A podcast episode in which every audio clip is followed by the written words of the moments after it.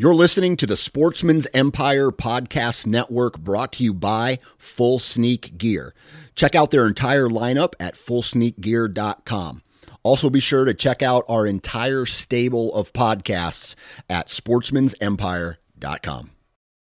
New from Moultrie Mobile, the Feed Hub offers first of its kind cellular connection and control for nearly any spin cast feeder on the market. When used with the Moultrie Mobile app, you can monitor feed and battery levels, run feeders on demand, receive alerts when feeders are clogged, and remotely adjust feeding times.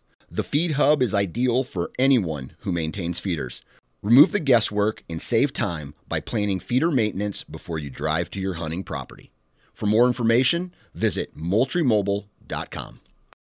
You're listening to the Sportsman's Nation Podcast Network brought to you by Outdoor Edge in their complete lineup of knives and game processing kits. These guys right now are doing an absolutely huge giveaway where you could win an elk hunt and not just any elk hunt. We're talking about a seven or eight mile horseback ride into the backcountry. We're talking a one on one guided hunt you're going to be sleeping in a wall tent, and you're going to be doing that for five days with the founder and CEO of Outdoor Edge, David Block. Now, if you've never been on an elk hunt before, I'm telling you right now, go sign up for this because if you ever hear a elk bugle, whether it's at 400 yards or it's at 40 yards, it is a life changing experience. So here's how you enter go to outdooredge.com. There's going to be a big banner for it somewhere on their homepage. All you have to do is click on that, go fill out some information. I think your name, your email address, maybe some other stuff. And that's all you have to do. That's how you are entered. They're going to be picking a winner, oh, a ways from now. So you have plenty of time to enter. Go visit outdooredge.com, sign up today. And if you decide to purchase any products from the website, Enter the discount code NATION30. That's the word nation with the number 30 after that, no spaces, NATION30, and you will receive 30% off your purchase. This is the Average Conservationist Podcast, brought to you in partner with 2% for Conservation.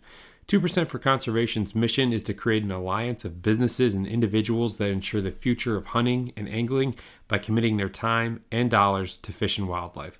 1% of your time plus 1 of your money equals 2% for conservation. 2% helps businesses and people pair with conservation causes to support things that fit what they care about. Whether you're into fishing, hunting, or just getting outdoors, 2% can help you not only start giving back to wildlife, but get certified for it. Getting 2% certified means you've made the same commitment as popular brands like Sitka, First Light, Stone Glacier, and Seek Outside in giving at least 1% of your time and dollars back to wildlife. But it's not just for outdoor companies. Breweries, contractors, coffee roasters, and even piano repair companies have earned 2% certification and stand out as leaders in their communities for doing so. Businesses that are committed to conservation deserve your business when you shop. Learn more about 2% for conservation at fishandwildlife.org. That's fishandwildlife.org.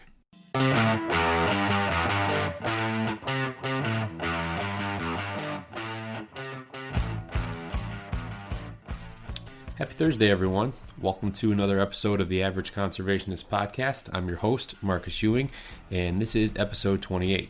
Uh, before we get into today's episode, uh, I just want to take a quick second to say that I hope uh, all of you out there had a very uh, safe and happy Thanksgiving and um, were able to spend it with uh, family and friends and loved ones. And whether you, you know, celebrated at home or, or, got outside and spent some time in the woods, however it was, I hope uh, Hope everyone had a safe and uh, healthy Thanksgiving. Um, so, this week on the podcast, I am joined by Erin Wheat. Now, Erin is a board member for 2% for Conservation, and she is also uh, a photographer and has her own company, Erin Wheat Company. Uh, and she specializes in uh, adventure, engagement, and elopement, elopement, um, weddings, and, and it's a it's a really it's it's a very unique and, and kind of specialty um, thing that or event that Erin focuses on, and Uh, if you guys haven't heard of her or checked out her work before, you really should because it uh, it's really um, incredible. Uh, a lot of the um, the pictures uh, and just the the areas that she's able to to get her clients in to really capture uh, the moment and make you know those memories um, for the couple uh, as unforgettable uh, as possible. Um, Erin had a very, uh, very cool upbringing. Um, she grew up in the National Park Service. Uh, both of her parents uh, worked uh, in the national parks. Um, and so she got a real firsthand experience and was able to really understand, you know, the outdoors and what all of that, you know, meant to kind of the the bigger picture of things uh, at a very young age.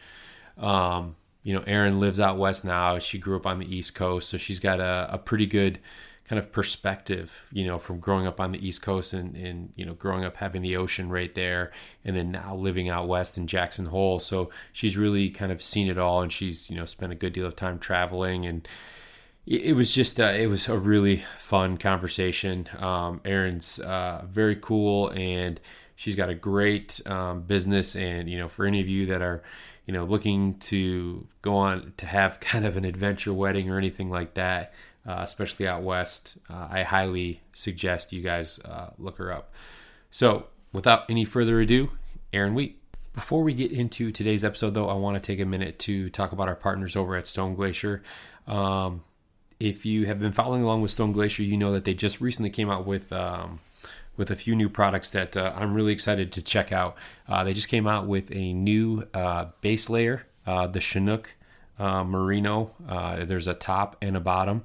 Um, for a lot of you Western hunters, you know, you absolutely know the benefits to Merino. and even for a Midwest guy like myself, I mean, Merino is always the first layer that I put on. Um, so definitely be sure to check out that as well as the Skyline Bino harness. Now, I had talked about this in, in some of the previous podcasts, um, and it just finally hit the market um, maybe two or three weeks ago. Uh, really excited to check this out. Uh, it's a fully uh, adjustable bino harness, uh, forward opening, streamlined, lightweight. Um, you know, it's it's it's the one bino harness that you need, regardless of the size of glass uh, that you're running in.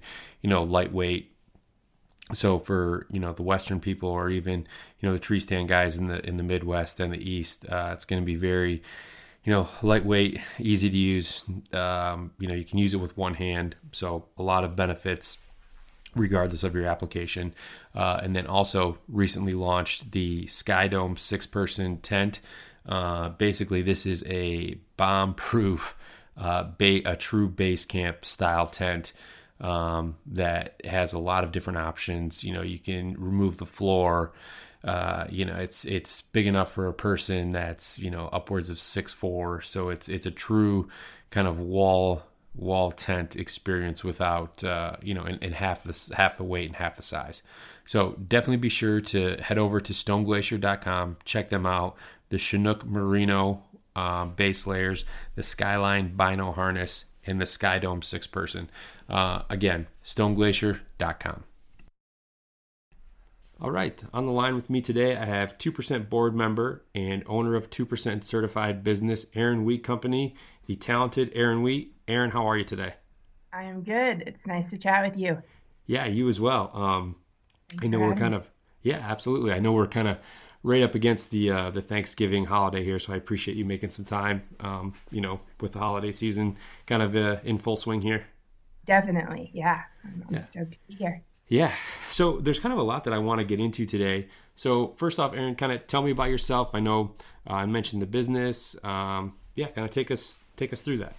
Cool. So um, I'm a photographer, and I am based in kind of the greater Yellowstone ecosystem area. So I live in Teton Valley, Idaho, but I obviously work out of Jackson Hole a lot. Um, so yeah, that's sort of my main area. And then I shoot mostly adventure elopements and weddings um, and work with couples and families. And I pretty much do everything, but that's sort of my specialty.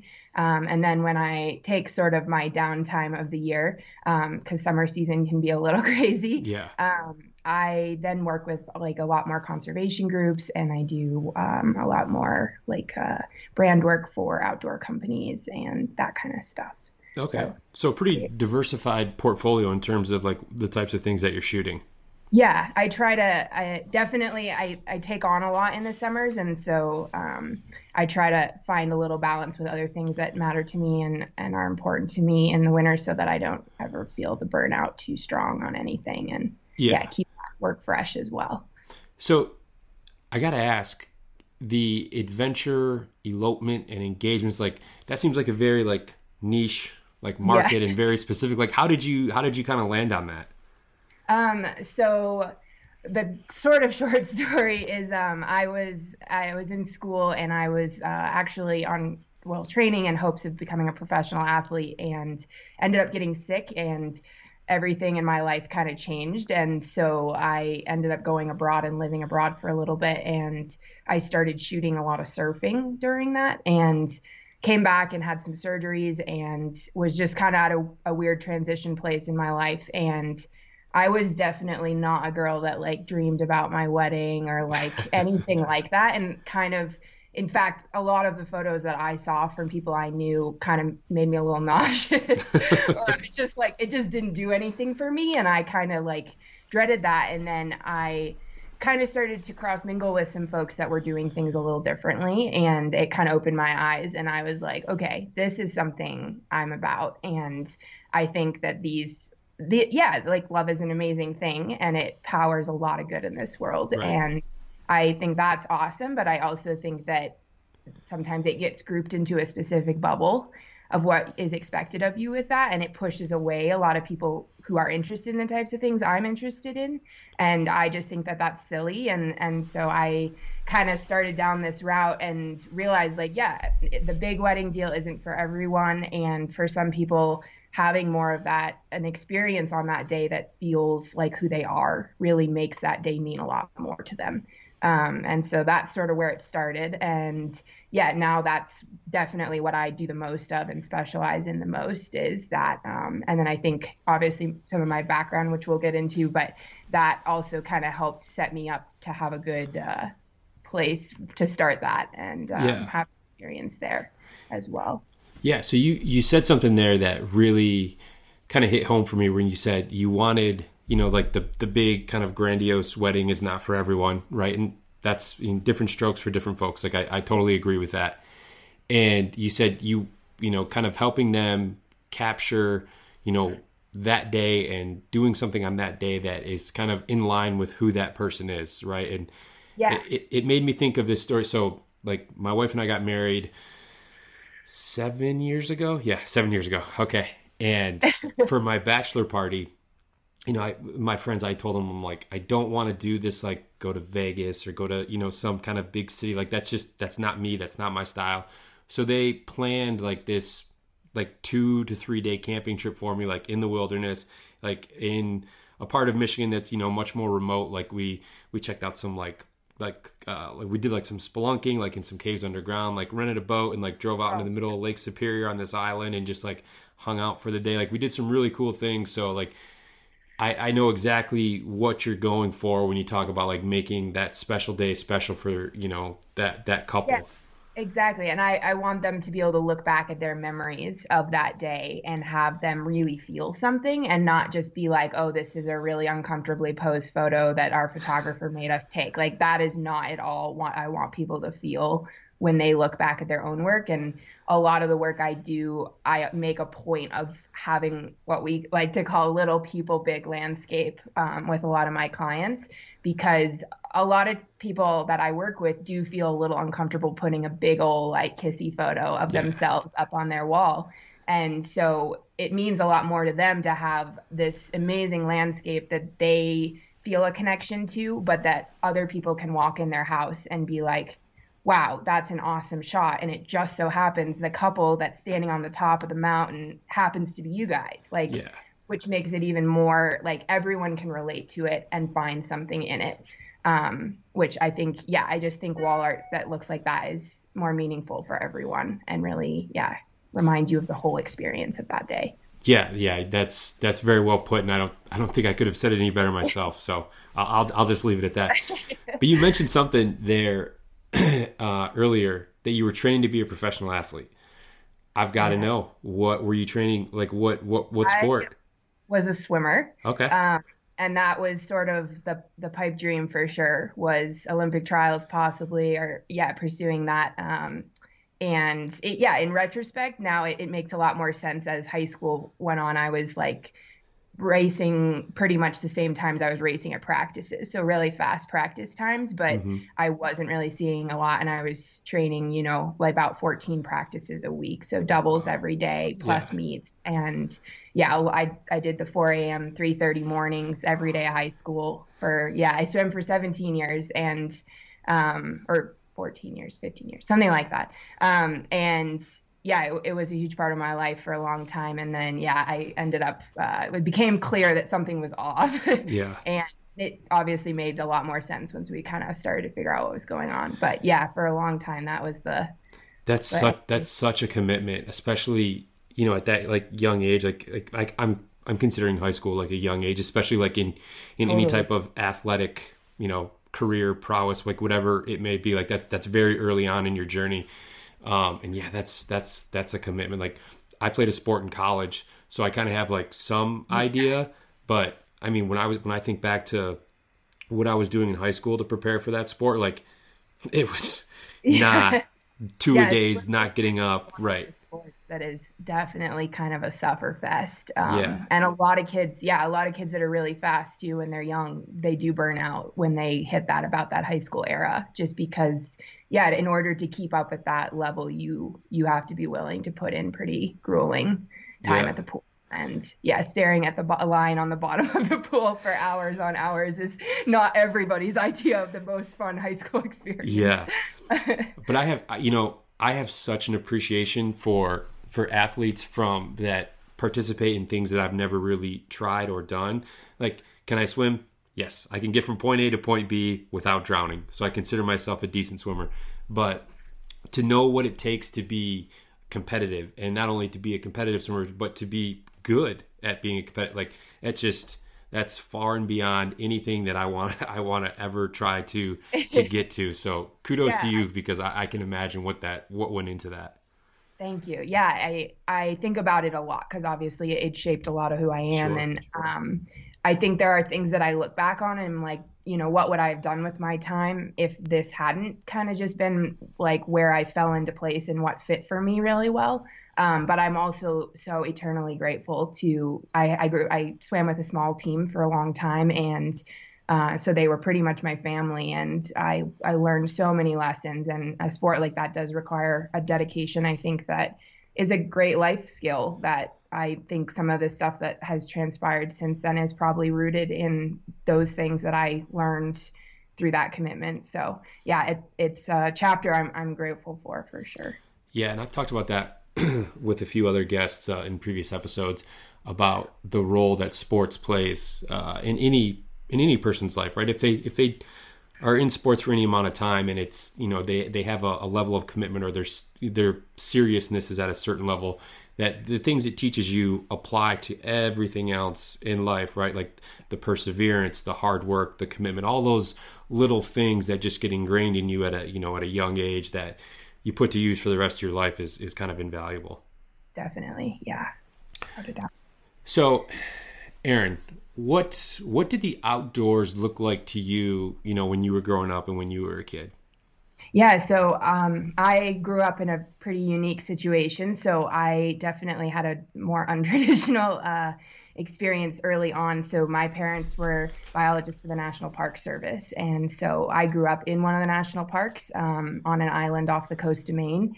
And so I pretty much from the time I was born, probably I that was yeah just a fundamental values in the outdoors were a part of what our family was built on and yeah i spent a lot of weekends especially prior to swimming in the field with my dad especially um, he was my mom is she's well, they're both retired now. Um, for the most part, my mom's writing a book, but they, um, my dad is a, with that like tried and true wildlife biologist um, with actually a specialty in range management. He's from the West, so okay. that's where his heart is without a doubt. Um, and then my mom is a invasive species botanist, and she uh, does like environmental compliance writing. So I got to do a lot of stuff in the field with them, and that was a pretty unique, yeah, way to grow up. And without a doubt, like one of my very first memories is being out on a beaver pond with my dad, um, doing studies on the beavers that were there. Um, yeah, which is kind of a funny one to to yeah have as a memory, but I can remember that day like cl- totally crystal clear. Yeah, and that's uh, first off, I would have loved to have been a fly on the wall for dinner in your household with your parents being, you know, one in, in range management and one in invasive species and botany. Like that's, I can just imagine the, the topics that were discussed. But that's that's really cool and a really interesting um, way to kind of be brought into the wildlife or brought into the outdoors as, as part of your life because you know you're getting a perspective like you're getting a very scientific perspective on things right that a lot of people um, may never be exposed to yeah i really got to watch um, a lot of the outcomes of, of their work and their studies and what we were finding and how that yeah affected the whole ecosystem in those parks and that yeah it was an experience that i'm I'm so grateful for. And in fact, often I do think that like if I wasn't a photographer, I I often think about how I could provide that type of an experience for my own kids at some point. Um, just because I feel like yeah, it gave me such a cool opportunity to see our impact too on the on it on wild places and how important it is that we're aware of that impact and yeah. thinking about our how we can affect change um, in a positive way. Yeah. Now, as as working in the National Park Service, and you said your father um, specialized in like herd management. Was he a, a hunter or? Yeah, so he grew up out west and went to school in Idaho, where we live now. Um, and he did a lot of work out here. He worked in Grand Teton actually way back um, when the Muries were here, and then he ended up becoming the first range biologist in Alaska. Um, and when Wrangell St. Elias opened, took on a position as a biologist there, and then ended up following my mom to Maine. Um, thinking the things we do for short, love, yeah, yeah, thinking it would be like a couple years maybe, and he he was going to work on a PhD project with caribou and reintroduction to northern Maine um, which ended up failing. They either died or went back to Canada. um, but uh, after that, a, the position at Acadia opened and he took that, and then they ended up there for about 30 years. So obviously, not a ton of range in Maine. So um, a lot of why they're out here now is because that is really where his heart yeah. is as well, is out there. Um, but yeah, he he hunted growing up and um, I think because that's the landscape of the West is what he's more familiar with and what is just where he's happy. He didn't really hunt in Maine a whole lot. Sure. And but when we would come out to visit my family, he would go with my uncle or like my cousin sometimes to pheasant hunt or just to get deer um, or things like that. And then now that we all live in the same area out west, um, my partner Jason is pretty. He's like definitely grew up hunting a lot, and okay. He's kind of getting back into it a little bit more now. And so I think he and my pops will probably be spending some time out there together in the future. Yeah, that's great. And the the part of the country that you're in, like in the kind of the greater Yellowstone ecosystem, um, my wife and my two kids, we took a trip out to we did like a western kind of road trip through the month of September this year. So we uh, we rented an RV, which was an experience in and of itself. I bet. And we drove to um, we drove it took us like three or four days, and we drove to Bozeman, and I got to meet with Jared there um, with two percent, and yep. uh, got some friends kind of in the area, so I got to see them for a few days. And then we drove down to uh, Yellowstone, and we were there for three days, and then from there, we took the we were staying in West Yellowstone, mm-hmm. and then went down through the park, took the southern or the southern entrance out, and then down through the Tetons, down through Jackson Hole, down into um, where do we stay? Uh, down into Utah, down into uh, not Salt Lake, but uh, right outside of Salt Lake. We stayed there for a night, and then from there down into uh, into Moab for a few days, uh, and then across over into Denver where we have some friends and, and kind of rounded out the trip there. But that is just beautiful, beautiful country. Um, the Tetons, I mean, I'd seen them once before, but like actually being able to take it all in, it's just yeah. Amazing, incredible. Yeah, I feel so lucky um, to be here. And Jay and I bought a house this year and in Driggs. And yeah, every time we walk out on our porch and just feel that we have some roots planted here now, it, yeah, it's an incredible feeling. And I just yeah, look up at the mountains and just the entire landscape to me honestly, like even aside from the mountains, the the fields, the, all of it is just the red dirt, like I love all of that stuff. And yeah. Yeah, I feel really lucky that I just get to sit there and take it in and know that I'm a part of that. and and I think I don't want to you know put words into your mouth here, but I think a lot of the appreciation also comes from the fact like of you know growing up in the East Coast or you know you just where you didn't have that stuff out your back door, right? Like you get to wake up every day and you're like, oh my gosh, this is beautiful. Like how can people take this for granted or not? You know, want to do everything they can to to protect these wild places. You know. Yeah, and I I think I've gotten it's kind of a unique experience because being I am pretty young and I like obviously I think I to some degree took Acadia a little for granted even though like my parents were pretty like we didn't do a lot of the toys and stuff and instead traveled. And my mom had grown up with her family doing road trips in the 60s through the national parks um, and so that was something that was really important to them that I got to see these places and stuff and so but when you grow up in that community, like whereas Acadia, the island it's on, that is also where we live. So the whole okay. community is it's a little different than a lot of other national parks where you very distinctly enter and exit. Um, you go in and out of the park across the whole island. So that was my whole like upbringing and then when I left I I got both the experience of being in awe of living in a different place with a totally different landscape, even as a kid who did grow up coming out west, probably yeah. more often than a lot of the kids I went to school with. Um, and then also realizing like what I love about where I am from. Um, and while I'm so happy here, I I always tease Jason that like, yeah, you grow up like an island baby. You, you never take that out. um, so I will always have that tie to the ocean and and those fishing communities and that and it it yeah I think it has given me the opportunity to appreciate both places in a different way than I would have if I hadn't left. Yeah, and that's and that's uh, a very good way to. You are, are, are very fortunate in, in, terms of like you've been able to kind of experience the the two things that, Uh, speaking from a Midwesterner, right? A lot of things like the mountains or the ocean. Like, what would you kind of what would you rather have? and for me, it's always been the mountains. Like we've been, you know, I've been lucky enough to to travel out west, and you know, we started doing it as a family when I was, you know, in junior high and early in high school.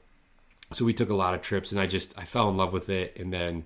You know, fortunately, my, my wife loves the outdoors. She loves to, you know, she's a snowboarder and she just, you know, just loves being in nature. So, you know, this year was the, the first chance to kind of really expose the kids to it. And, you know, I have yeah. a almost four year old and an almost two year old, so they don't really get to understand it and appreciate it. But yeah, it's it's one of those things that hopefully, as time goes on, that they can yeah. appreciate it.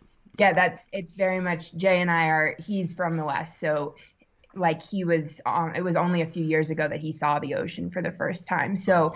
I think uh, like a couple months into dating, he drove back to Maine with me when I was going home for work, and that was the second time he'd ever seen it, and it was the first or the second time in that year as well. So he was probably 25 or 26 when he first saw the ocean, yeah. which yeah, just totally mind blowing to me. I mean, I grew up where you can hear the storms when they hit the the beach, you know, yeah. like totally different. And so yeah i've learned so much through him about like recreating in these places and just options that we didn't really have or maybe we had but they're just not really big like sports where yeah, we were. right. Um and then it really brings me a lot of joy when when we go back to get to share with him like yeah the first time he went back i remember him making a comment about considering it lobster ranching which to him was like he it was like yeah it's a super parallel like instead of ranching we lobster or fish yeah, right um, but it's the same type of that like commitment to that place and that lifestyle is rooted in that landscape sure, sure. Yeah, um, yeah. so super similar but just totally different actual choices in what you're harvesting and yeah yeah, yeah. i compare it to like you know agricultural farming here in the mm-hmm. midwest right yeah yep. like every every region is a little bit different in terms of what they're what they're farming, so to speak. Yes, exactly.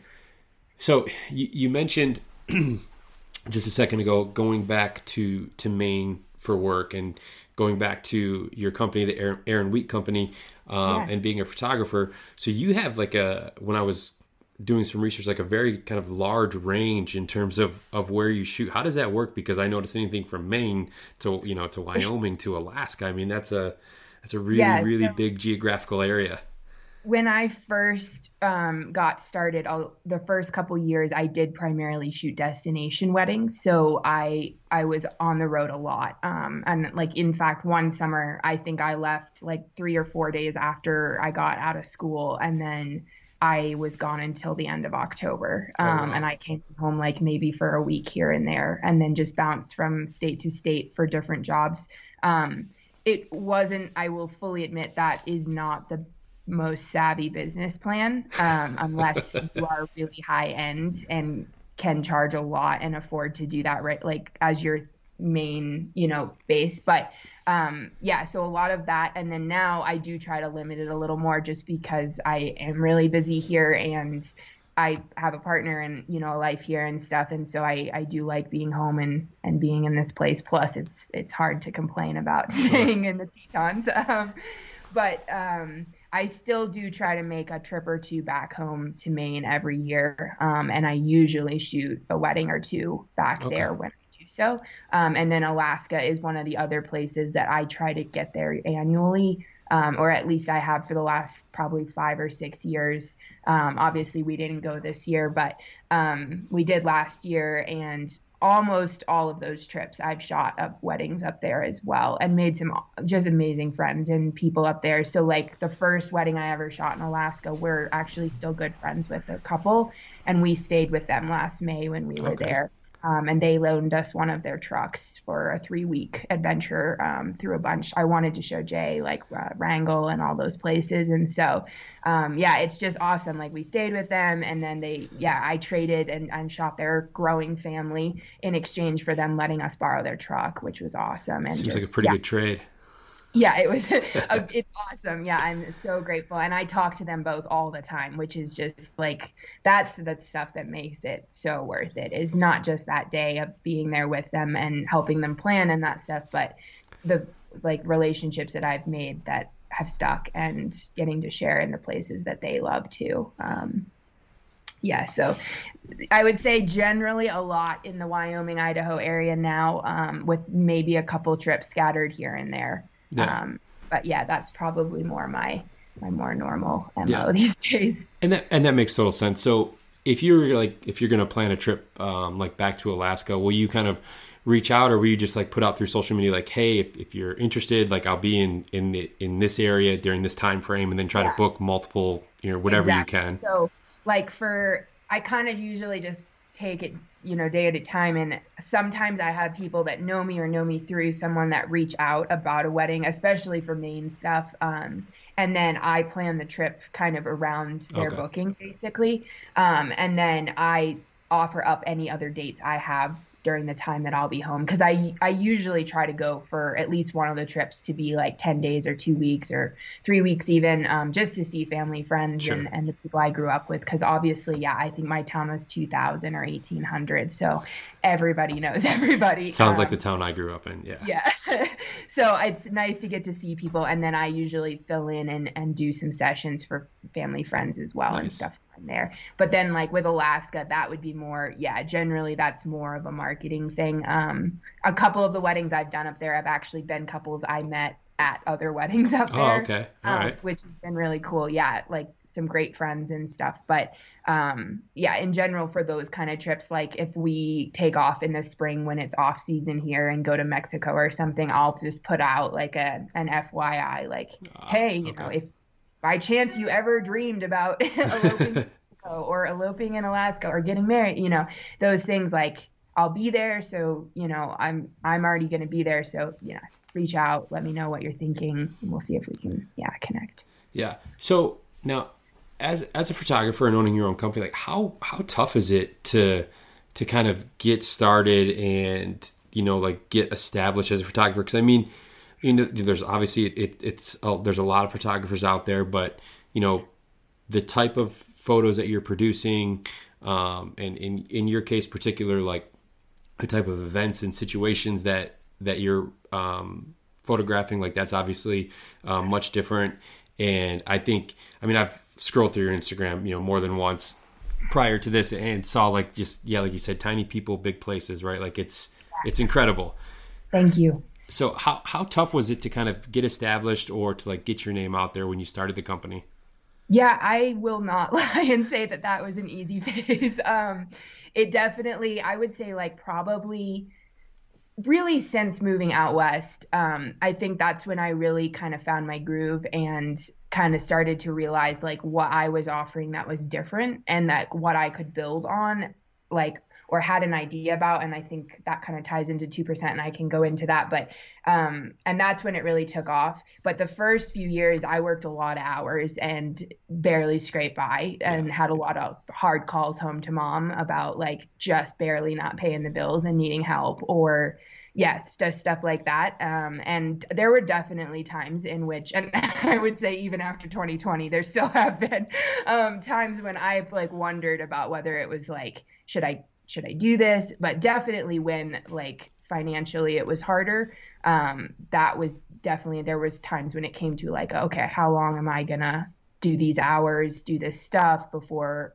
I take a hint that maybe I should look at other options. And then, yeah, I think when I did start to kind of put it all together and really kind of found my groove, it, it took off more. And I think a huge part of that was actually identifying what is different about investing with working with me over you know other options and yeah that's when it it definitely took off but even then like that has been a learning curve for me as well with being that busy um i think I did a little better this year at trying to balance out at least some of the the months on each end of the season a little right. better. But last summer, I would say probably from like middle of May until November 1st, I worked 13 hour days every day. Wow. Um, that's a lot. And it was yeah. yeah, it was and sunset is really late here, which is the best time obviously for those really great lit photos. So yeah. I usually don't get home until 11 or later from sessions and stuff and I'm much more of a morning person than I am an evening person by choice. Um, but I can't choose sunset, so yeah.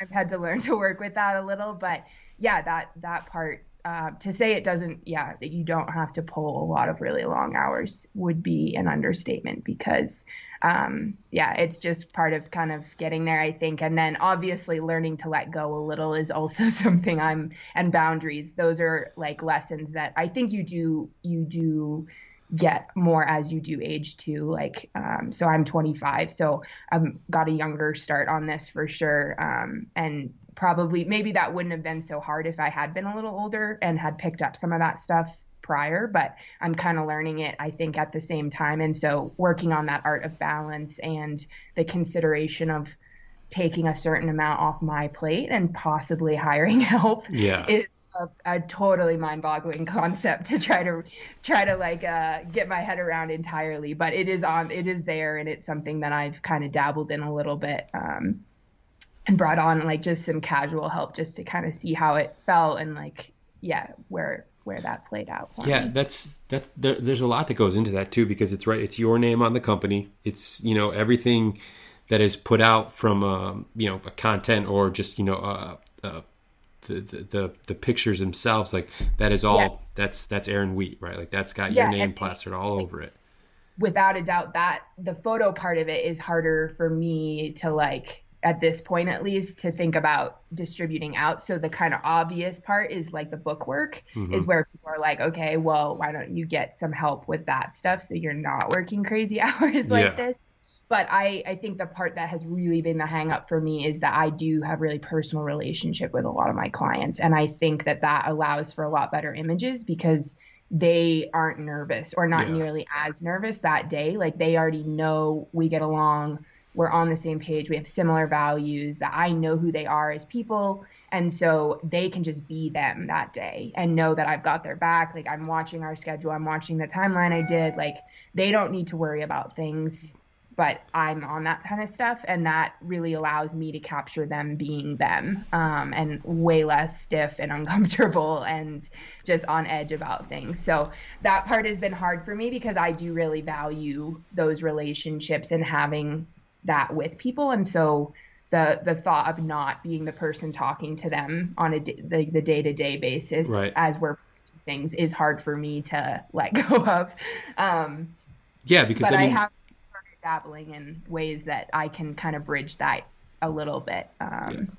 Well yeah. and that's and that's what makes you know that's what separates your company probably from a lot of others too is is the personal touch it's the the accessibility to the person who's going to be taking the photos to the person who's going to be you know uh, you know touching the photos up and doing all you know like yeah exactly and mm-hmm. I, I like recommend that to people all the time that like i totally i i mean i have not had a wedding so but i've probably been to a rather obscene amount probably in the 300 sure. to 500 realm which oh, is wow. yeah. ridiculous yeah at 25 but i so i've gotten to watch a lot of those and see that and so i totally get why people do want to distribute out the contact and all of that but i without fail like when i get contacts from planners who want to book me i won't book that way because like i i totally get it but like things that are little details are so different than me with them because i'm going to be with those people for that entire day. So there are many days where i'm with them for 14 hours straight.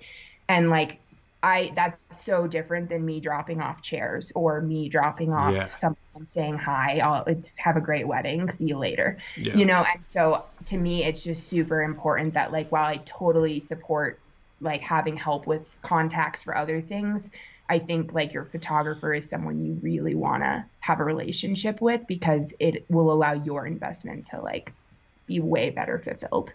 Yeah, um, and that um, was one of the things that was told to my wife and I when we got married was like there's like you're gonna put all this pressure on yourself to to plan like the perfect wedding and this and that. They're like people are gonna like people are gonna remember two things and you're gonna remember three things. People are gonna remember the music and the food and you're gonna remember those two things and your photographer because you know you're gonna have all these lasting images of, of yeah. pictures and whatnot. Like that's that's it. That's where you spend your money. That's where you focus on. Everything else will fall into place. Yes, exactly. Yep. That yeah, definitely what I try to encourage for people so you, you, touched on it just a few minutes ago too um, about becoming 2% certified. So obviously erin wheat company is 2% certified but you also sit on the board of directors uh, for do. 2% for conservation as well which you are the first yeah you are the first board member that i've had on the podcast. So congratulations on that yeah, it's it's um it's a great honor, and I have been loving it so far. I, I joined on. A, I've been a part of two percent for a little longer, but I joined on the board this year, and it, yeah, it's been awesome, and I'm really am loving being a part of thinking about how we can engage a greater audience um, in what we're doing. So, but I can dive into the the how I got started first. Yeah. Um, yes, please. So, uh, I started my company in uh, six years ago. So I started when I was 19, and I think that year or when I was 20, I I just like I'm not exactly sure if I fully remember the the root of it, but I I just knew that like I wanted to do something that also paid tribute to what the way I grew up and the values that my parents instilled in me. And you know, I got to watch both of them, and particularly my dad, who is a Midwesterner as well, and so he is a like cannot say no to anyone and so endlessly cares about everything and i admire him so much for that. And so i got to see him work these just equally as absurd as mine hours for something he believes so deeply in.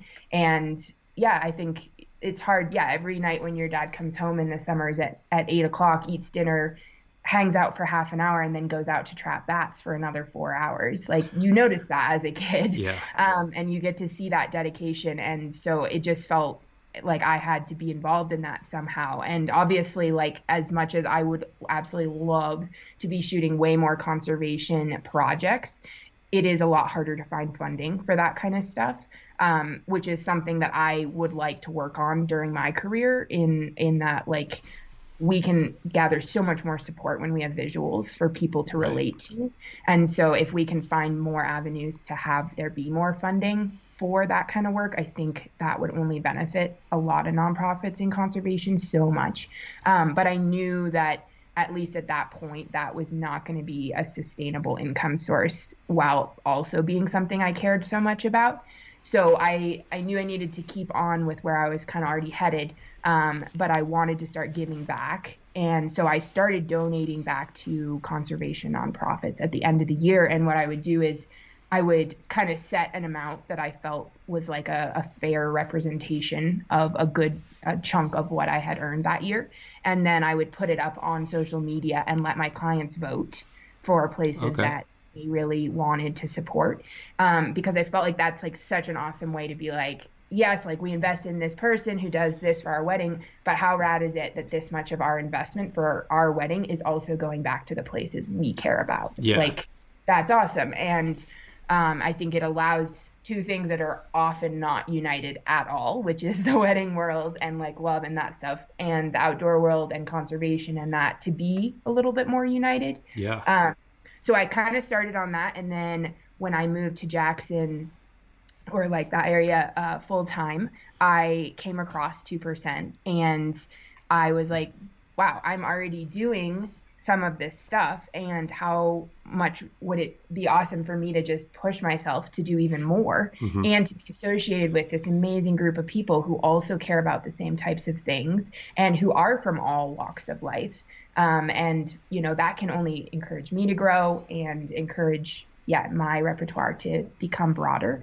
so i reached out to jared and pretty quickly i was part of the 2% coalition and then I also joined 1% a year ago um, and have been working with them a little bit, but I'm a lot more involved with 2%. And then this year, yeah, Jared reached out to me and asked if I would be interested in joining the board. And I obviously was thrilled. And um, so I went through that process and, and the board voted and all that and then joined them. And I think um, one of the real things that my I feel is sort of my responsibility, and I think what 2% is looking for as well from me is to be sort of part of the board that is looking at businesses that are not necessarily often associated with the outdoors. So um, we were obviously founded with hunting and angling as sort of the root, um, right. but as we've grown, we've really started to see that you know we need to make this coalition a lot broader, and so I kind of serve in that position as being someone who I can reach out. Like right now, I'm actually working on a lot of outreach for different new membership. Um, and I am speaking to the fact that, like, yeah, I'm not, I don't own a company that is certainly regularly associated with conservation or caring about these kinds of things and helping show other businesses that you can love to hunt, you can love to angle, you can love to recreate in the outdoors, however, and just because you may own like you might own a piano store or you may be a nanny or you yeah. might be yeah you could be something and that does not mean that you need to have a wall around you that says well then i'm not part of the outdoor community. Right. Um, and instead being like wow maybe my selling point too as a as a business is to say hey i'm reaching the people who are into the same things i am. And how awesome is it that now they know that by supporting this small business, they're also supporting what they care about and what they value. Uh, and yeah, major marketing, awesome marketing opportunity there too. Yeah, and that's and that's one of the things. Like, I mean, I was familiar before my company became certified. I was familiar, or I had maybe just kind of heard about two percent in passing, and then obviously um, some of the the companies who I buy from regularly are two percent companies um, mm-hmm. as well. So then once I started my company and, and, I started to look into it more, it's like you said, it was kind of a no brainer. Right now, obviously, what the the items that I'm selling are more towards the hunting and the angling side of things, and that's and that's fine. But those are the things that that I really enjoy doing and that I'm passionate about.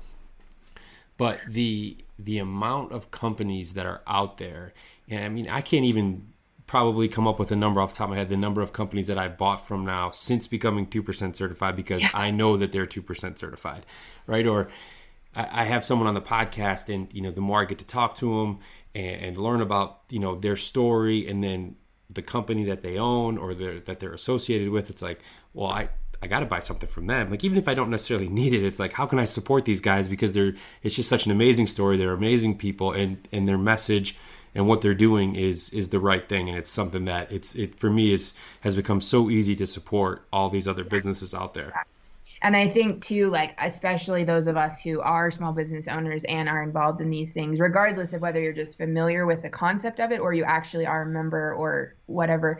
Um, I think we have kind of a unique opportunity to realize how much that dedic- what that dedication is because when you are a small business it can feel like a really big like money is not there's not just like money falling left yeah we're right. not making it rain out here that's no, for sure. no, um, and so i think like to me when i see that i also know especially like if these little people can step up to the plate and say this is my home this is what i love these are the places i recreate and i want to support them too because that's how i become a part of a bigger ecosystem with humans involved as well on a you know business standpoint yeah that's like exactly the most amazing thing that they're doing that and it just makes me feel even more like passionate that even bigger companies why aren't you doing that like Yeah. 100% like if if you're se- especially selling to an outdoor community yeah then let's see you stand behind what that is, you know, not just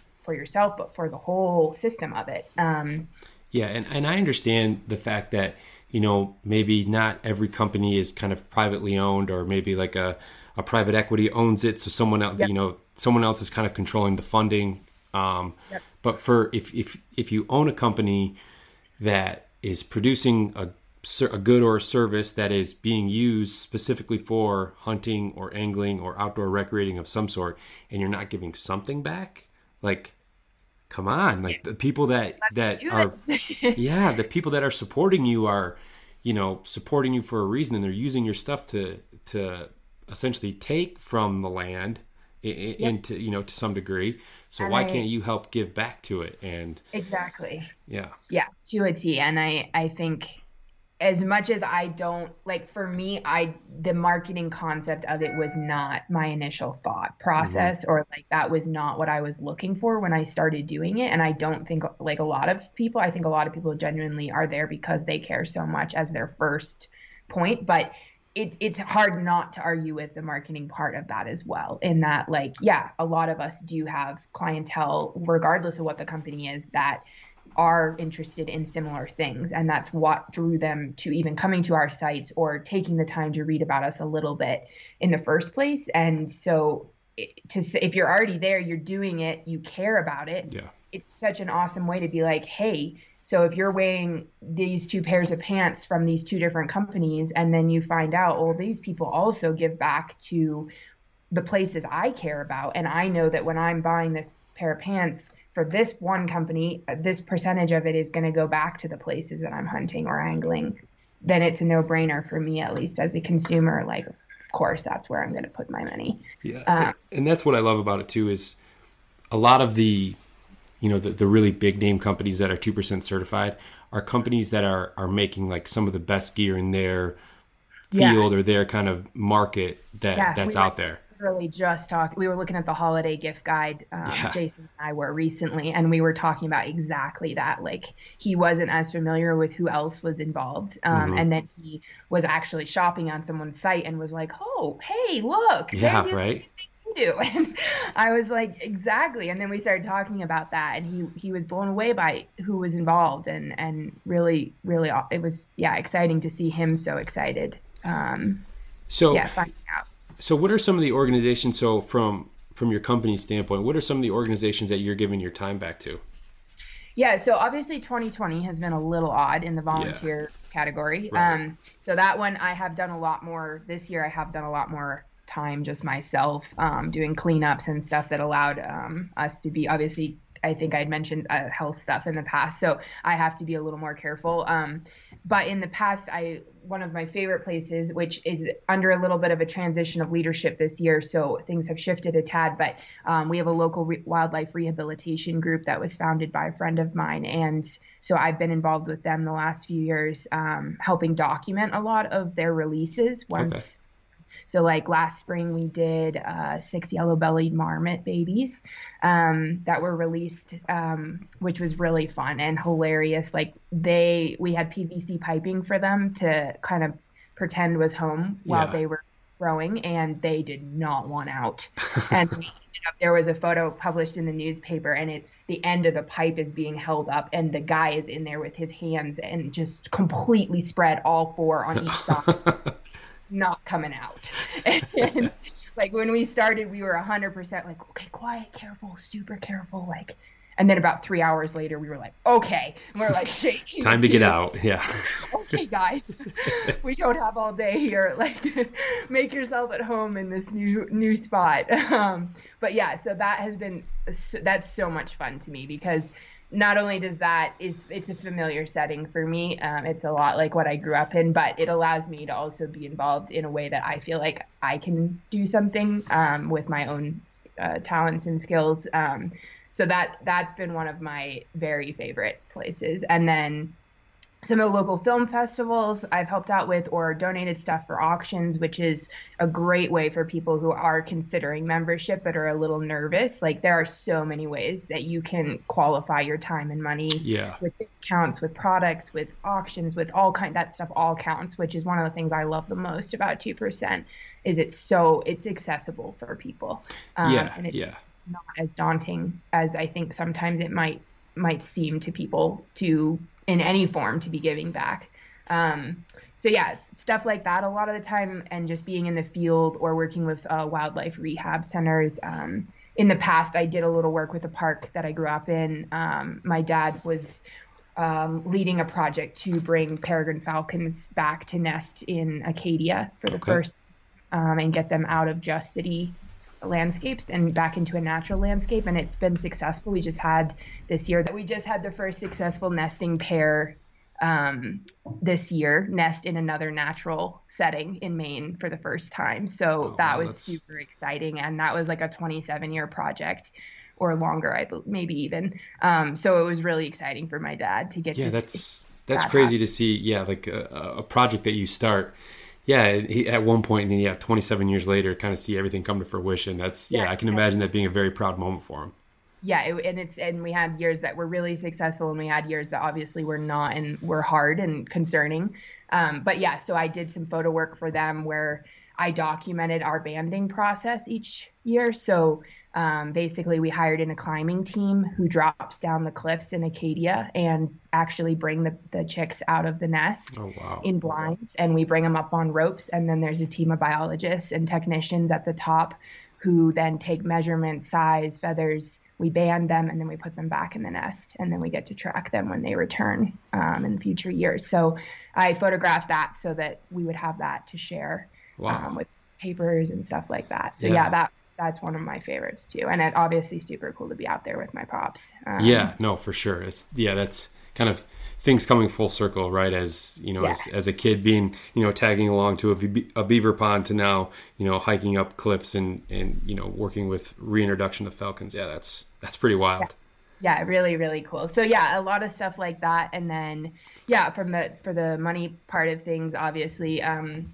i spend a lot of the time like when people reach out to me for film festivals or things like that where they are going to do auctions i always participate in those um, and then I just keep tabs on what we're looking at in that department. And then at the end of the year even if i was close with just that kind of stuff i still open it up for the rest of donations to go from just a financial perspective. And I think it's just super fun. Part of that is letting the people that who have actually funded that vote on where yeah. they want that to go. Yeah. Um, so usually I just take a bunch of random ones from everyone and just and then I put together and have people like I put them in sets of 3 or something and have people vote on and then we finalize like a group of 3 final nice. donations that go in. Um, which yeah, is super fun and it's cool to see what people bring up as being the like the things and the groups and the places that they want to support. Um, yeah, I've gotten introduced to a bunch of groups that I had no familiarity with through that, which has been really cool. Yeah. Uh, and I really like your your approach, especially with keeping things local. And that's one thing that I've kind of learned over time or, you know, over the past year with with my company is like, you know, having dollars stay like in the state of Michigan to these local chapters or these local organizations like you know, they don't get the the funding that a lot of these, you know, really big orgs do and exactly. they're still doing very very very meaningful work it's just not um you know on it's just not yeah. recognition yeah, you know, I, I actually had a meeting with Jared um, yeah, so for anyone who isn't familiar, he's our director at 2%. And we were talking last week about just, you know, some different ideas and, and thoughts. And that was one of the things I mentioned to him about, which is one of my favorite things about 2%, is that some of the other organizations that do a similar kind of concept have really, really strict requirements on where you can put your money. Yeah. And and those donations. And I totally get it. I get the thought process behind it, but at the same time, a lot of those already have a ton of publicity and are already getting a lot of funding. And some of the most, I think, substantial changes that happen are within the places and are fund- and funded and fueled by the people who actually visit those places regularly and care the most about them. And that little grassroots change is so important. And so I think that's so awesome that I can donate to these these groups around me that I can like couple days later in the grocery store, I run into their director. Yeah, you can kind of like touch and feel and like yeah. donation like yeah. this means the world to us, and that means the world to me to know you know that that's actual people that I know spend time with and get to watch put their life and soul into yeah. these efforts and know that that's where it's going and that that's really important to me. Yeah, and that's that kind of just the whole like the means or the way in which you can donate your your time or money for um, qualification for two percent is it's almost like two like it kind of just speaks to the, the what two percent is as a whole, right? Where it's very inclusive, right? Like yes. it's it's trying to get any and everybody who wants to help make a difference. Hey, come on, we got room for you. You don't have to be a hunter yeah. or an angler or whatever the case may be. If you love wild places, you love you know conservation, come come, we will take you. And I I think too, like I, I don't know if this was hundred percent part of Jared's thought process with the board and having me join, but I do think like being younger is is a really cool opportunity, at least yeah. for me to pursue that in a way that yeah, I know so many talented people my in my age group, um, or just slightly older than me, who are also photographers, artists, other things.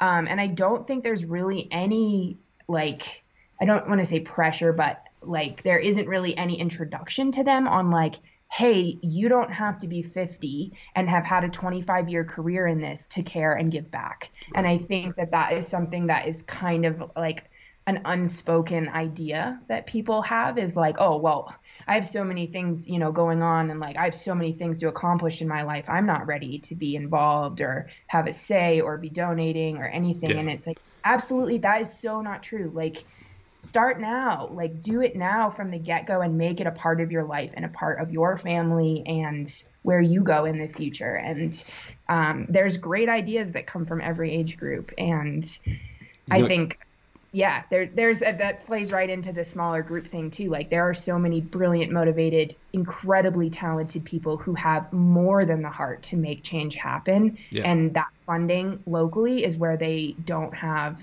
what they need in order to actually see it through. And so yeah.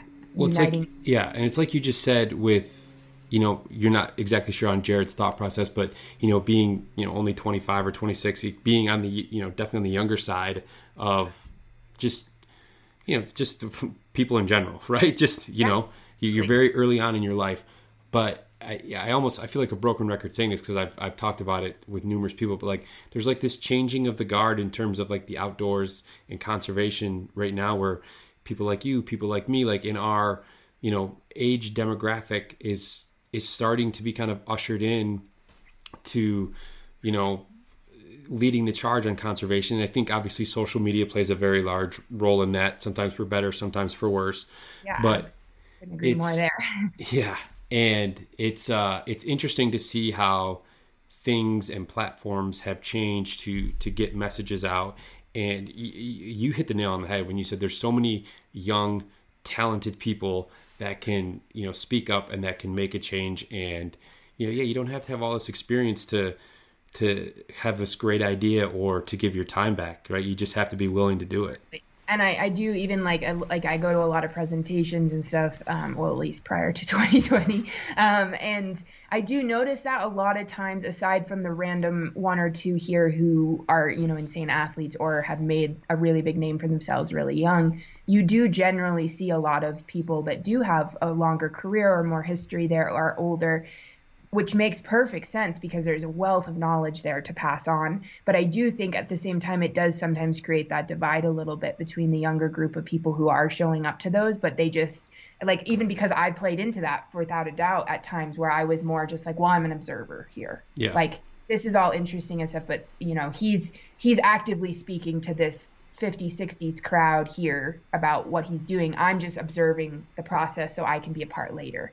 And I don't like I want to help change that idea that yeah, I think every age group, all everyone can be involved. Like and I and I've seen that too in social media, just like you mentioned. Like I've seen some younger faces pop up who have really connected with a huge group of people that yeah. are younger and i think purely because people do relate to that like those those that younger age group is relating to them a little bit better and being like whoa if they're doing this well shoot maybe i should do this too you know yeah. um, which yeah is awesome. And yeah i hope that continues a lot. And yeah that like you were mentioning with like voting and stuff that that is a huge thing. And that younger class of voters is a huge part of what's happening. And and that affects like a lot of conservation related decisions and stuff are a part of our votes and stuff. And so yeah having that group be involved on more fronts i think only improves the future of the whole concept.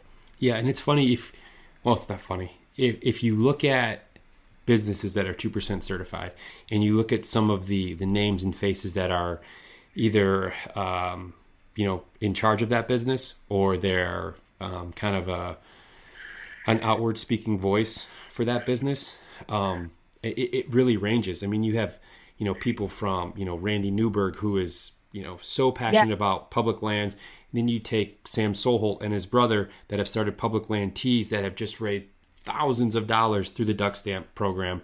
Uh, and it's just it's you have different generations and they're all you know just with this great you know platform and message and raise so much money and are such you know amazing advocates for for the outdoors. It's it's really great to see.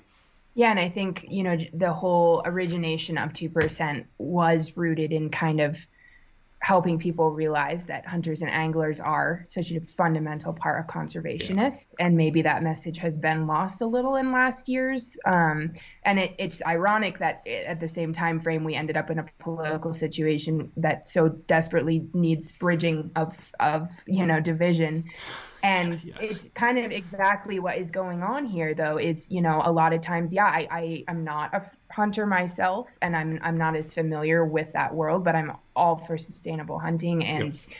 you know that that concept and it's really cool that this allows me to sit down with someone who might have made a judgment about what i think of them right off the bat or vice versa you know and and sit down and and be like, wow, guess what? We actually are fighting for the exact same thing, even though maybe we recreate a little differently. Yeah. And it's like, wow, yeah, we can sit down, have a cup of coffee, and have a great conversation about why we care about these places.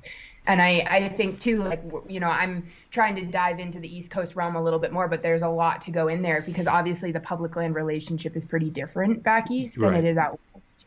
Um, and that has been really unique for me because, yeah, like Jason grew up um, sorry, I say Jay a lot too. Um, right. yeah, he grew up like spending a lot of time in all of these public lands, which was like a totally foreign concept to me. And like, I remember when we were driving to Maine that year, I had to explain to him that you can't just camp randomly. Like, you have to find a place back east that you can actually legally camp because there aren't just like open places that you can just pull in and set up your camper wherever you want. Yeah, yeah. Um, and so I've been doing a lot of, or like recently, I've been doing some reading and listening about sort of the the share. It's kind of similar to Montana's version of like that. There's a reward for for private landowners who work with the public in mm-hmm. hunting and, and conserv- and angling and and use of recreation on their lands and that's a lot about like how Maine is too. Okay. There's a lot of a lot of private land and they have a similar system where there are different properties that allow people to come and hunt and fish and um, that's a huge source of where people go especially in northern maine for that um, so yeah working to figure out how we can kind of help those people realize that that is the same type of public land relationship that they're having yeah. Um, yeah, because like I, I know so many kids from back at if you said the BLM, they would be like the what? yeah, know? they wouldn't be thinking of yeah that is land yeah. management. And yeah. so when someone says like, like public lands, blah blah blah, they're like, what? You yeah. know, like okay, Acadia. there's one place in Maine. What are you talking about? You know, Right, it's like, right. no, no. It may not be BLM, it may not be Forest Service, but the way you're working with these private landowners to publicly recreate and use their land is the same exact type of concept. Right. And so you are as much supporting that as anybody who is public lands of the West. Yeah. You know, Yeah. So you mentioned um, angling, and it sounds like from uh, again reading your bio there on the two percent page, like that's something that is it. Have you always done it, or are you just like getting back into it, or like I'm new to it actually. So Okay. yeah, that's I so I I did grow up skiing a little. Um and my dad is a pretty good skier, um, obviously in Alaska and here. Um, but he always was was grumpy about skiing back east because we had to drive, and he was just grumpy that you had to pay that money to ski a hill, in his opinion. yeah, yeah, Um, so we didn't ski a ton as I got older, and then swimming took over. Um, but I picked both of those things back up um, coming out here and fly fishing for the first time. So obviously, I grew up like lobstering and doing other things. Like my parents are not um, born and raised Mainers, so I didn't grow up in that type of a dynamic. But obviously, I grew up on an island with a lot of kids who fished, and so yeah, those it was just a totally different thing. So I've like yeah, halibut fished in Alaska with friends or, you know, lobstered or that kind of stuff. But fly fishing was a totally new concept to me. Um, and Jason used to run the Trout Unlimited for um, out of Laramie for for University of Wyoming. So he um, he probably will kill me for saying this, but he uh, made a pact with one of his best friends freshman year to fish 365 days of the year, and did, and failed out of school in the process. But um, it's got to be sacrifices. he accomplished his goal, which was not school, and was fishing. Um, so he, I'm really lucky. He's um, a professional snowboard guide as well, and so he's an excellent teacher. And I've I've gotten to get out with him a lot, and I'm I'm learning and loving it, like absolutely loving it. yeah, Jason sounds like my kind of guy. Yeah. He, Yeah. he, he fishes 365 days a year, and he's a snowboard guy. I can get on Yeah. board with that. yep. He, yeah, mountain bike guide. He used to do that, but we are to kind of have t- taken a break from that, and he works as a carpenter in the summers now. But yeah, all of those things, I'm really lucky to have his support, and yeah, never-ending battle in our household over skiing and snowboarding because Yeah, I. so I'm a ski- yeah, I'm a skier. My wife's a snowboarder, and and like it, I I mentioned early on, like I I grew up skiing here in the Midwest. I mean, it's yeah, it's skiing hills, right? Yeah. And I was fortunate enough that I think in my uh, like early teens, uh, we made our first trip uh, to Steamboat in Colorado. Uh, like that was our spring break. We went we went skiing for spring break, right? And yeah, just since then, um, and then once my wife and I got married, we've been going out to Colorado at least once a year for the last I don't know seven to ten years, I would say, um, and get a chance to spend time out there. And yeah, it's I can't get enough of it. Yeah, I, I, and I like without diving too in and going on too far of a tangent. I, I was pretty sick when I did move out to Jackson at that point in my life, and I ended up kind of figure finding out how severe it was uh, like a couple months into us being together, which obviously was like a huge undertaking for him, um, having not had faced anything like that, and knowing that what we were about to go into was going to be a lot worse because the treatment was pretty aggressive and we were yeah just aware of what it might look like and so i am just so grateful to him too that like a lot of people would not have had the patience to sit through the fact that yeah i there were times when i just couldn't do what other people could do or my body just wasn't able to show up because it was already fighting a whole nother battle. And so i'm i'm so grateful to him that i've learned to be so much better skier even during the whole treatment and everything like that. Um, yeah, I, I can't thank him enough for that. And I, I feel so grateful to that community of people that I've found through him who, yeah, are, are not your Jackson type of just like, you know, like, yeah, Jackson, like, Yeah, Jackson, but are just like, if you're out there, you're doing it. Like, Yeah. that's what I want you to, I don't care how good you are. I don't care how many pow turns you rip every day. I don't care what you've skied. I don't care how many miles you did last weekend. If you were out there and you were having fun, that's, that's what matters. Yeah. And, I feel really, yeah, lucky to have someone that has that mentality, but also is a ribbon snowboarder Yeah. and has, yeah, a lot of it is just around the resort all winter. So even though he snowboards, he knows enough about skiing to be able to keep an eye and just point out some things for me Yeah. here and there. Yeah, and if Um, he's if he's guiding or he's teaching anyone, you know whether it's snowboarding or mountain biking like you said before like yeah he's he's got to have patience because yeah. people are there to learn from you so they're relying on you so yeah patience is is a virtue in that realm definitely yeah so i i think the fly we started fly fishing um, more together in the last probably year to two years um, I actually, yeah, caught, caught, my first trout this year, which was uh, not a great trout, but I was still stoked about it. anything on a, anything on the fly is, is impressive. Exactly how I felt. I was like just thrilled that I had even done it. So, um, and then and like got out on on some big lake trout this year, which was cool because I had only ever fished rivers and streams yeah. with him before. So that was a totally different experience and and super fun just out in Jenny Lake. Um, which obviously has nice views too. so yeah really can't go wrong there. Um, but yeah, the skiing thing, like that has been his job in the winter for the last years consecutively. And so um, from the time we were together, like it was pretty clear we were going to be out there. And so in just like the last three years, I've, yeah, learned so much and now at like much more avid backcountry skier and just generally at the resort and just like I've started taking other people out, which is oh, super cool. Awesome. That a few years ago I was like shaking in my boots at the top of the middle of the mountain, like absolutely terrified. It was like, what is this? This is not skiing. Yeah. and now like yeah, it's super cool to be able to bring people I know out and be like, okay, I don't want you to look down. I just want one turn at a time. That's what we're focusing on. It's yeah. not the end goal. It's just you know these these two ways down and it's cool to be on the other side of that even though i'm not by any means like an incredible skier or anything like that yeah. but it's, it's yeah, fun the the same principles apply like for for skiing and for you know hunting or fishing it's just like just being out there right like that's yeah. you're doing it that. you're doing it and yeah, sharing that with people is so awesome. And obviously, Jackson is an incredible playground for. yeah, yeah, it's not a bad place to learn or to to recreate for that yeah, matter. all the time is like if you can ski Jackson, you can pretty much ski, ski any other resort. Yeah. I, I won't say anywhere, but any other resort for sure. Like yeah. yeah, it's a it's a challenge to learn on, but once you've learned there, you're so well set yeah. for anywhere else. Yeah, yeah, agreed. So, one last question for you, Erin. As a professional photographer and owning your own photography company, what is your best piece of advice for someone who's just who wants to learn about photography, who maybe wants to, you know, take a more active role or, or even pursue it professionally? What's your one piece of advice for that person listening?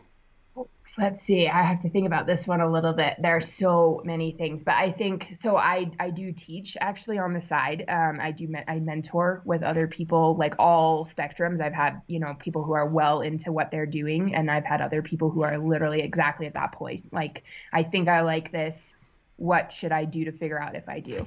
Um, and a lot of the time, what I talk about with them is you know, A, using the community around you. Like, there are so many things that I did and like some of them I'm like, oh, this was awesome. And the other ones I'm like, I wouldn't probably do that again. But a huge part of like finding enough to know whether I really liked what I was doing and it brought me the type of joy I wanted was working with people in my own community, like, you know, finding ways to either do discounted sessions or, you know, with at first just with friends, like just shooting and just finding out if that really brought me a lot of joy cons- consistently. Um, and then I think that the number two thing I would say once you're like pretty sure you're you're this is where you want to go and and you're not sure where yet, but that's where you're headed is identifying the things that you care about. And that's what I talk with people about that all the time because like for me that is such a huge fundamental part of my company and like what I do. And regardless of whether some of the people even realize it's happening and others maybe don't or some don't and some do it it just makes me feel so good to know that what I care about I'm supporting. And so I actually just had a mentee a couple months ago and we were talking about this like totally different interests she has a totally different background like all of these things. And like one of the things she was was ranching. She's from the midwest. She grew up on a ranch. She lives on a ranch now. That's what she's familiar with. And i was like we talked about that like that's your that's your thing. Like yeah. 100% like connect with other people who live that lifestyle. And like when you have guys that are like i do not want to do this which tends to be more often the guys that are not as thrilled about it. It's like you can sit down with them and start talking about the season in agriculture or you can sit down with them and talk about like breaking horses or whatever it may be that you guys do and immediately you've made a connection with your client. Like yeah. immediately they're so much more calm and relaxed because they're like oh regardless of whether you're female male whatever they're like oh i can relate. I can have a conversation with this yeah. person. Right. They and, get it. Exactly. And then if like they find out that you're part of like yeah was ffa i think uh, future, future yeah yep yep um, or you're a part of like something else, or there's, you know, obviously I'm not as familiar with this world, but groups that are working to help create, keep that lifestyle alive mm-hmm. and find, you know, like I, I'm a huge fan of Ranchlands myself. I follow like a lot of what they do and their business model, and I just I think it's like really amazing. And it's like work with groups like that, like learn about sustainable ranching or like support people that are pushing that. And like right there now you have this whole niche of things you're doing with your company that the people you're working with relate to. Yeah. Um, and so I, I think that is like regardless of what it is there's always an avenue that you can be giving back in some way to like what you care about and stuff. And I, I think that's such an, an awesome way to to make your work matter to you more and to the people that you work with yeah, and I would imagine too your quality of work is going to be a lot better when you're when you're shooting something that you truly understand, right? Like you yeah. you just you you get how you know the, the dynamics of let's you know let's say like a farmer or something like you know ranging you know herding cattle or milking yeah, cattle or, or whatever right. the case breaking a horse like you understand how that works so it's just going to come out in, in in the way you're able to capture it I grew maybe spent a little time around horses growing up, but not enough to be super comfortable. And so like for me, that's something I have to overcome when mm-hmm. I'm in a shoot like that is that I'm not as familiar with horse behavior or what I can put a couple in and around to and have it still be natural or have the the people and the horse comfortable. Right.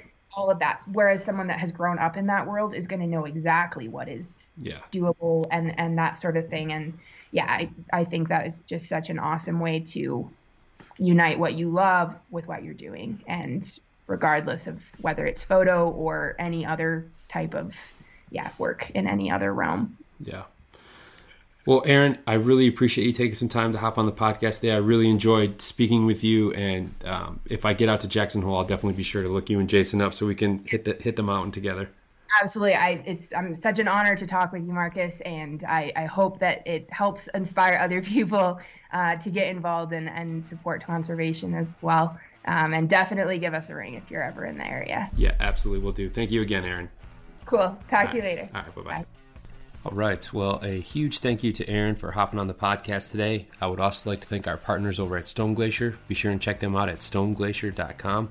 Also, like to thank the partners over at 2%. Uh, if you're interested in learning more about 2% for conservation, you can visit their website, fishandwildlife.org, and there you can see all the certified brands, including Erin Wheat Company and Stone Glacier, that have committed to conservation that you should support when you're shopping for uh, your gear uh, or your um, photographer or books or beer or wine or guide service. Uh, you name it, there's a 2% brand out there uh, that's selling what you're looking for.